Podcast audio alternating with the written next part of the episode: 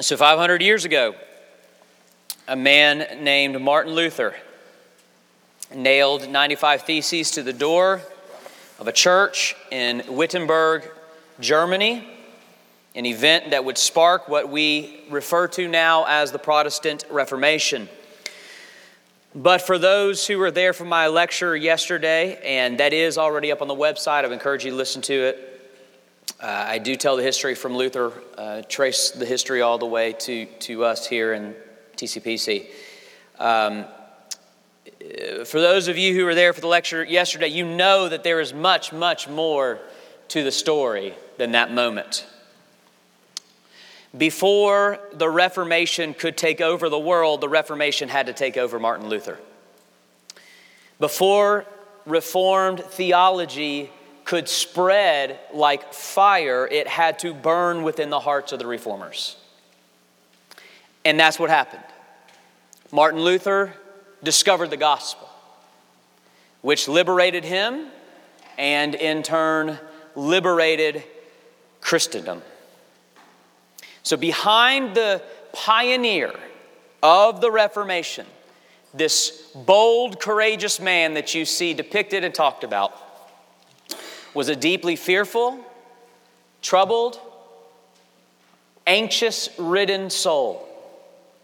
A man heaped down with guilt and shame, a man terrified of death and judgment, exhausting himself in this unending self righteous quest of penance, painfully punishing himself for not living up to a righteous standard, determinedly waking up every day and trying to construct a righteousness that he hoped could be acceptable in the sight of God. It, it is not a stretch to say that perhaps nobody in the history of the world tried harder to make themselves right with God than Martin Luther. And ironically, the more he tried, the more guilt ridden he became. So, what happened is he began to hate God. He began to hate God for his standard of righteousness and he began to hate himself for his failure to meet God's standard. And he spiraled down into a torturous pit of introspective despair. But in the darkest point of that, at the bottom of his despair, dawned a light, a light that would set fire to his soul and eventually set the world on fire. And now, 500 years later, the fire of the Reformation is still burning, still in this room. What was this light that Luther discovered in the darkness? If you were there yesterday, you know it was a journey, a several year journey to get to the point. But the final moment, the spark that lit the flame of the Reformation was one verse, the verse that is before you this morning. God used Romans 1:17 to change Martin Luther, who in turn then changed the world.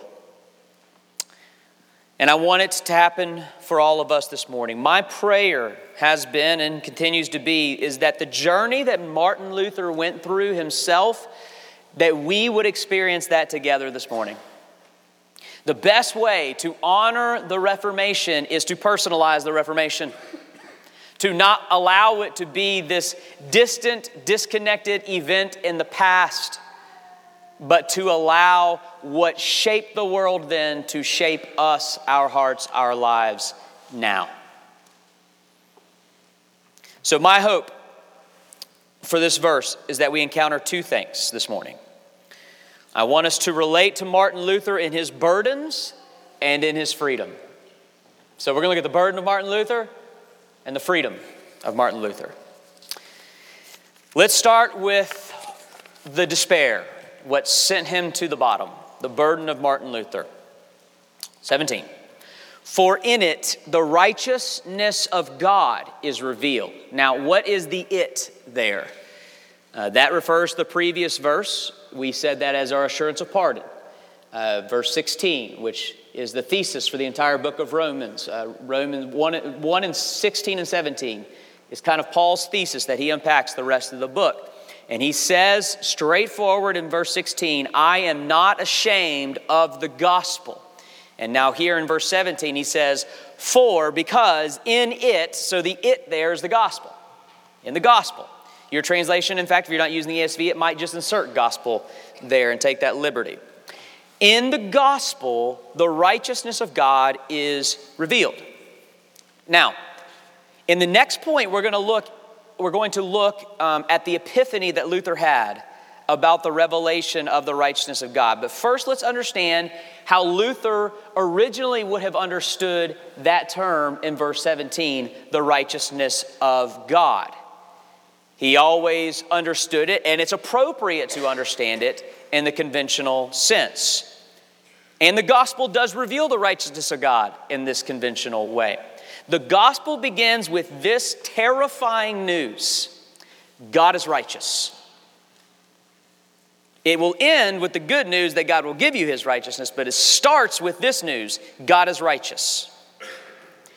It's not just that God perfectly meets some um, transcendent standard that is above him, like he's perfect morality. It's that God Himself is the standard. He defines what righteousness is. What is righteous? What is God? What is not righteous? What is unrighteous? What is not God? Now, the righteousness of God has a justice component to it. If God is truly to be righteous, then God must judge all unrighteousness, otherwise, He is not righteous. I'll say that another way to help you make sense of it.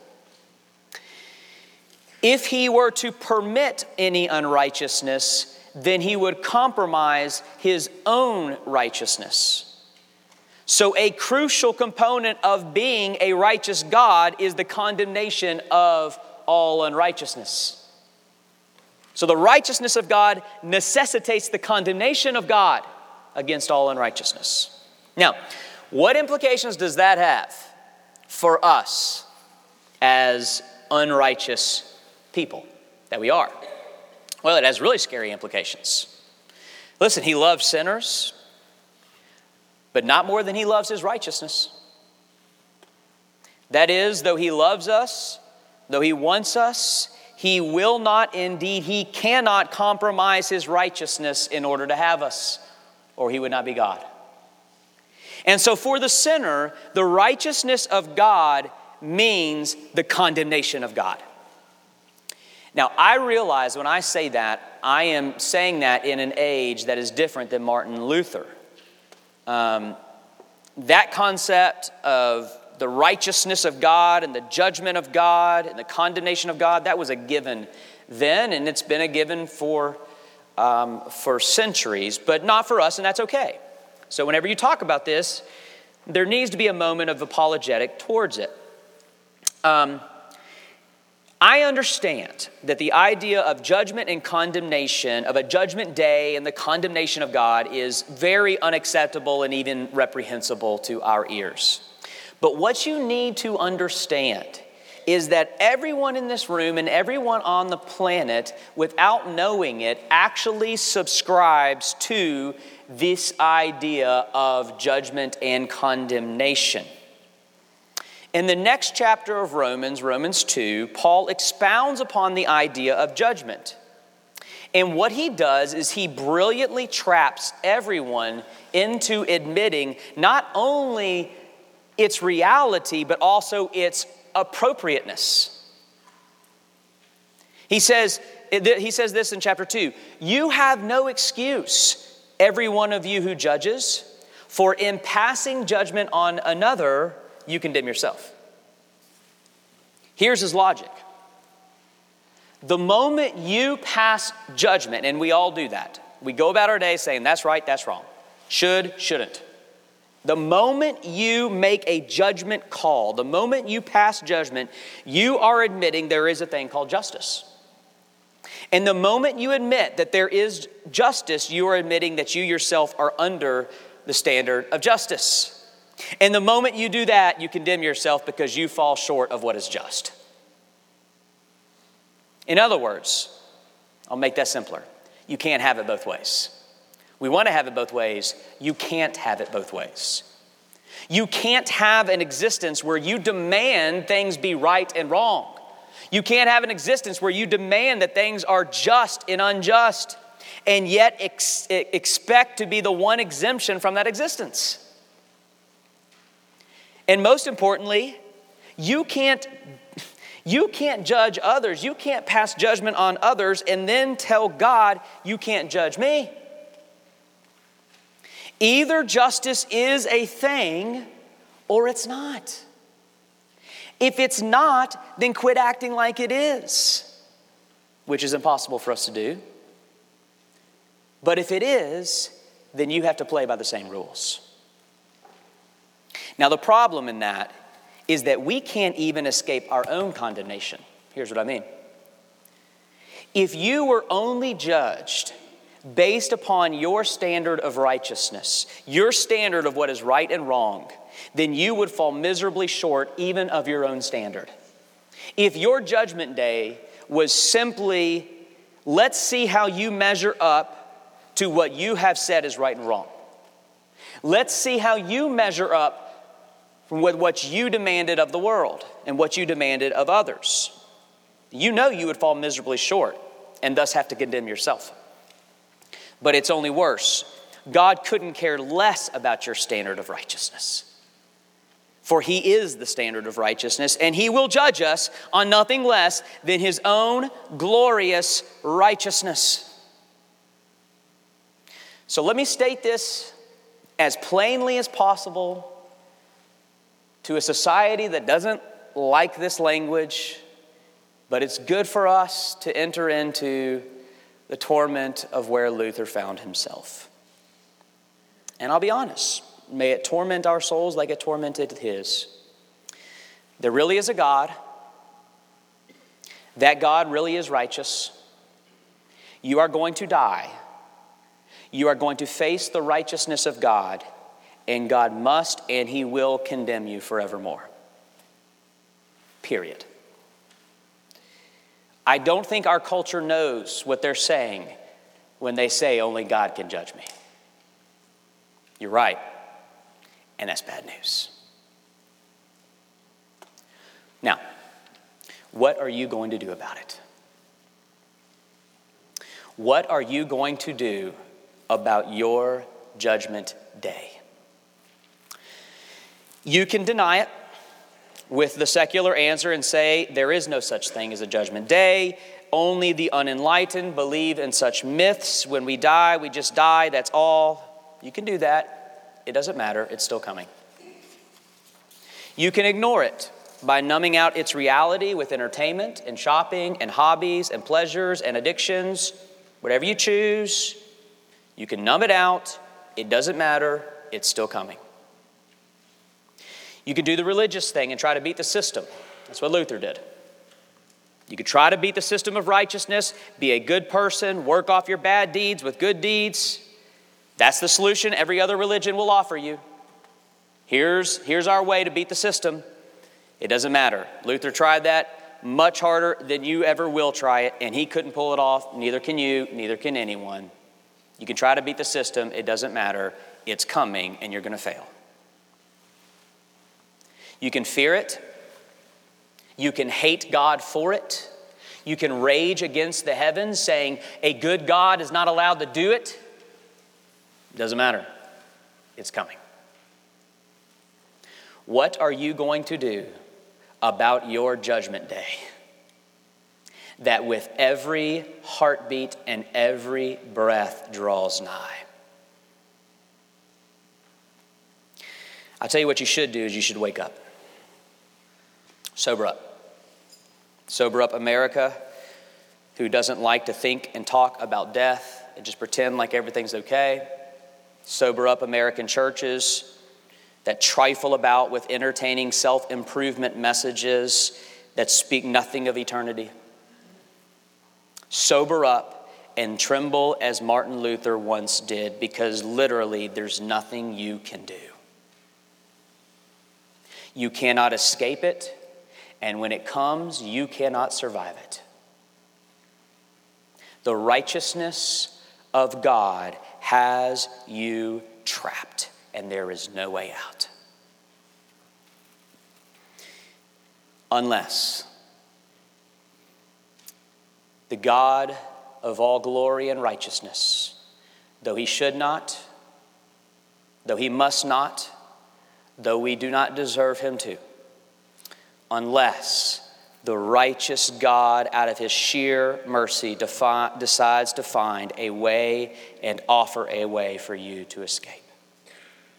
Unless God would yet have mercy and bless his righteous name, that's what he's done. To every unrighteous sinner facing condemnation, he proclaims a way out through the proclamation of the gospel. Do you see now why the gospel means good news? and it is this good news that Martin Luther discovered at the bottom of his darkness and changed the world. We have related to the burdens of Martin Luther, and that's a good thing to do. But oh, how we need to relate to the freedom of Martin Luther. Let's go there. Martin Luther knew what righteousness of God meant in the traditional sense. He knew everything I just said, and everything I just said tormented him. But Luther was about to discover, which was actually a rediscovery.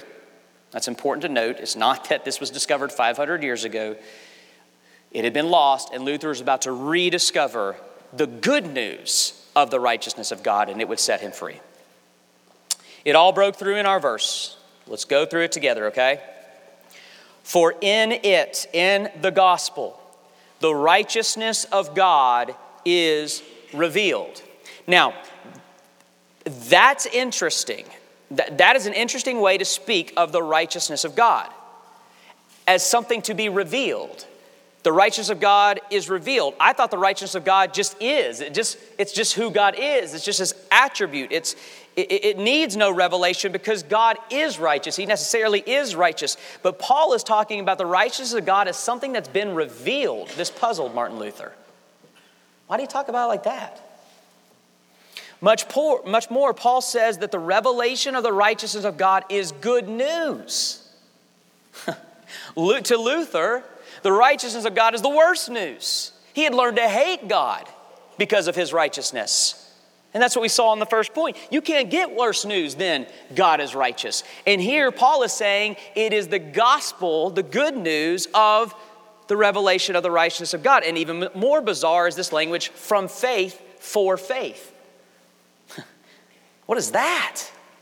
In, in the Greek, that's a construct. It's, it's saying beginning and ending, from, from beginning to end. This is all faith.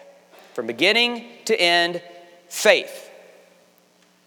What is Paul talking about? How is the righteousness of God revealed? How is the righteousness of God good news? How is this revelation connected to faith?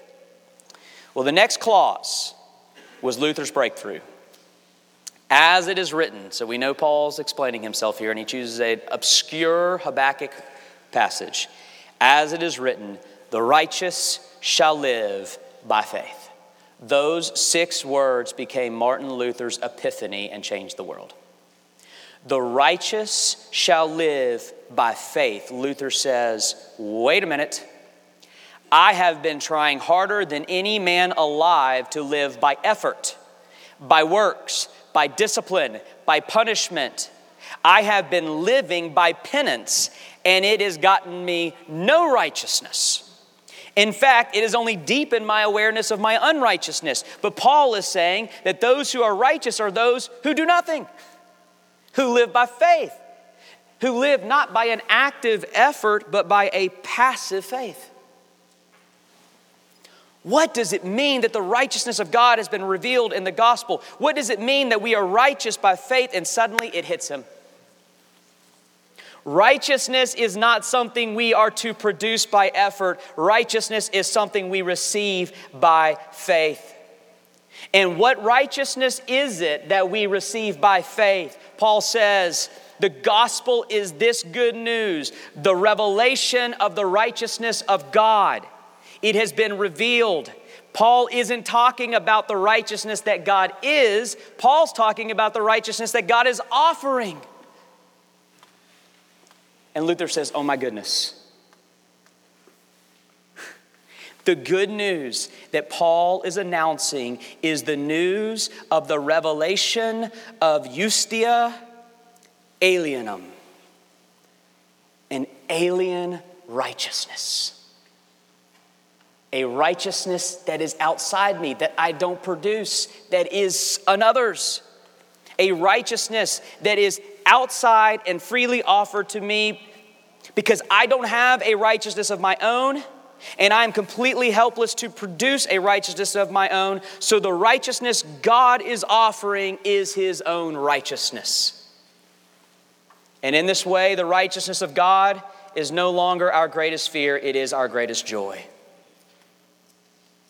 God in the gospel has taken his righteousness and turned it from our greatest fear to our greatest gift. And finally, Martin Luther is free. I'll read his own words. When I discovered that, what I just everything I just told you from 117. When I discovered that, I was born again of the Holy Ghost, and the doors of paradise swung open, and I walked through and I extolled the righteousness of God with a love as great as the hatred with, once, with which I once had for it. I fell in love with the righteousness of God at the same level I once hated the righteousness of God. Thus, in this place, in Paul, was for me the gate to paradise. And with that, the floodgates open. The entirety of Scripture, which Luther knew so well, so well, memorized almost all of it, he finally knew it rightly. He pulled on that string of righteousness as a gift, and the whole thing opened up.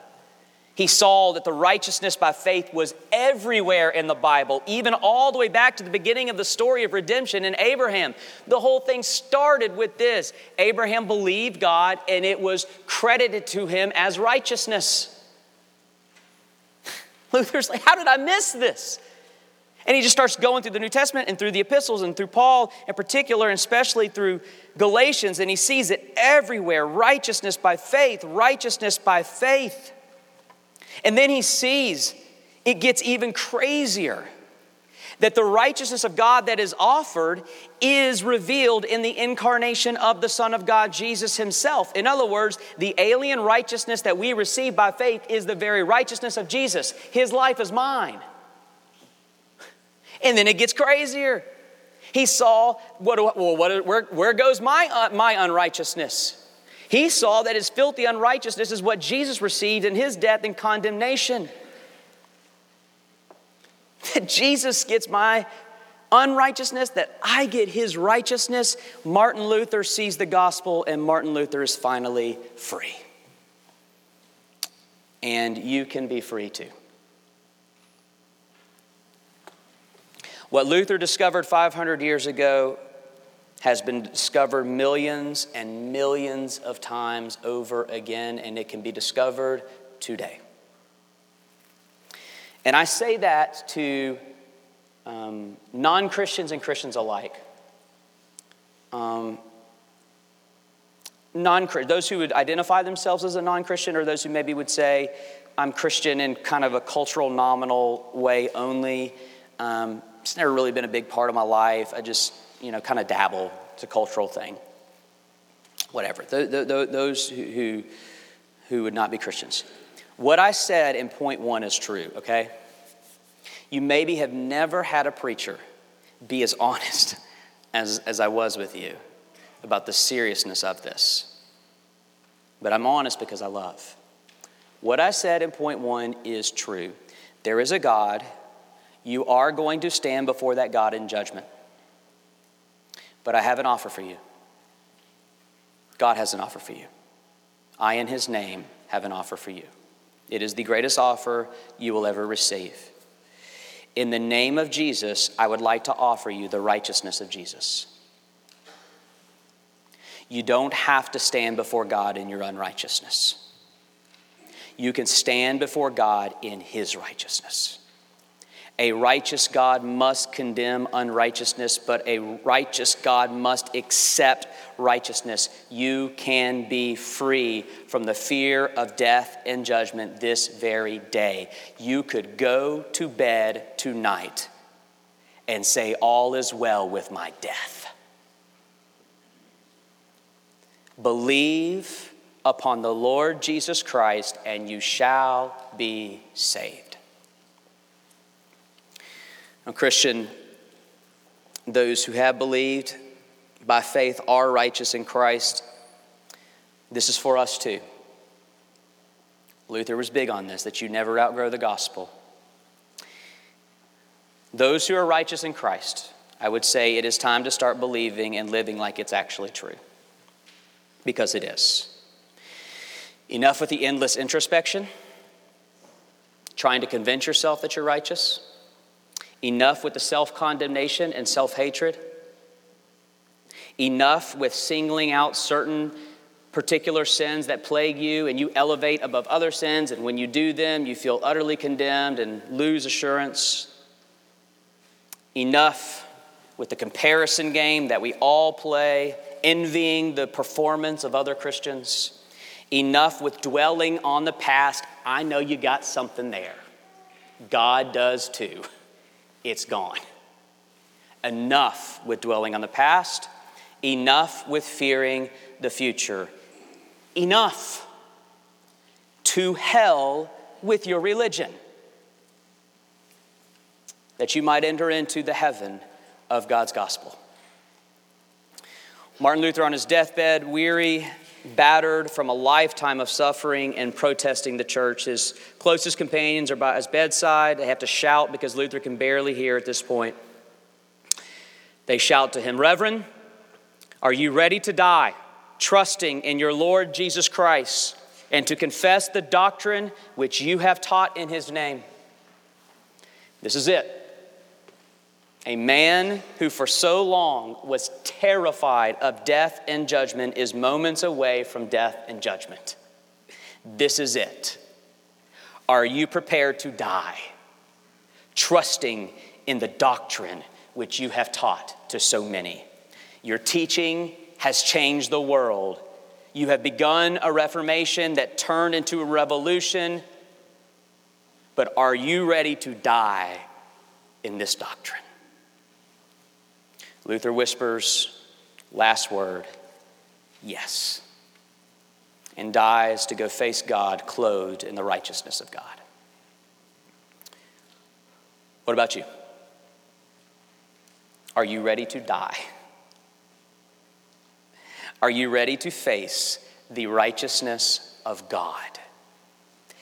If by faith you belong to Jesus Christ, I will answer that question for you. You don't have to answer it. If by faith you belong to Jesus Christ, then you are ready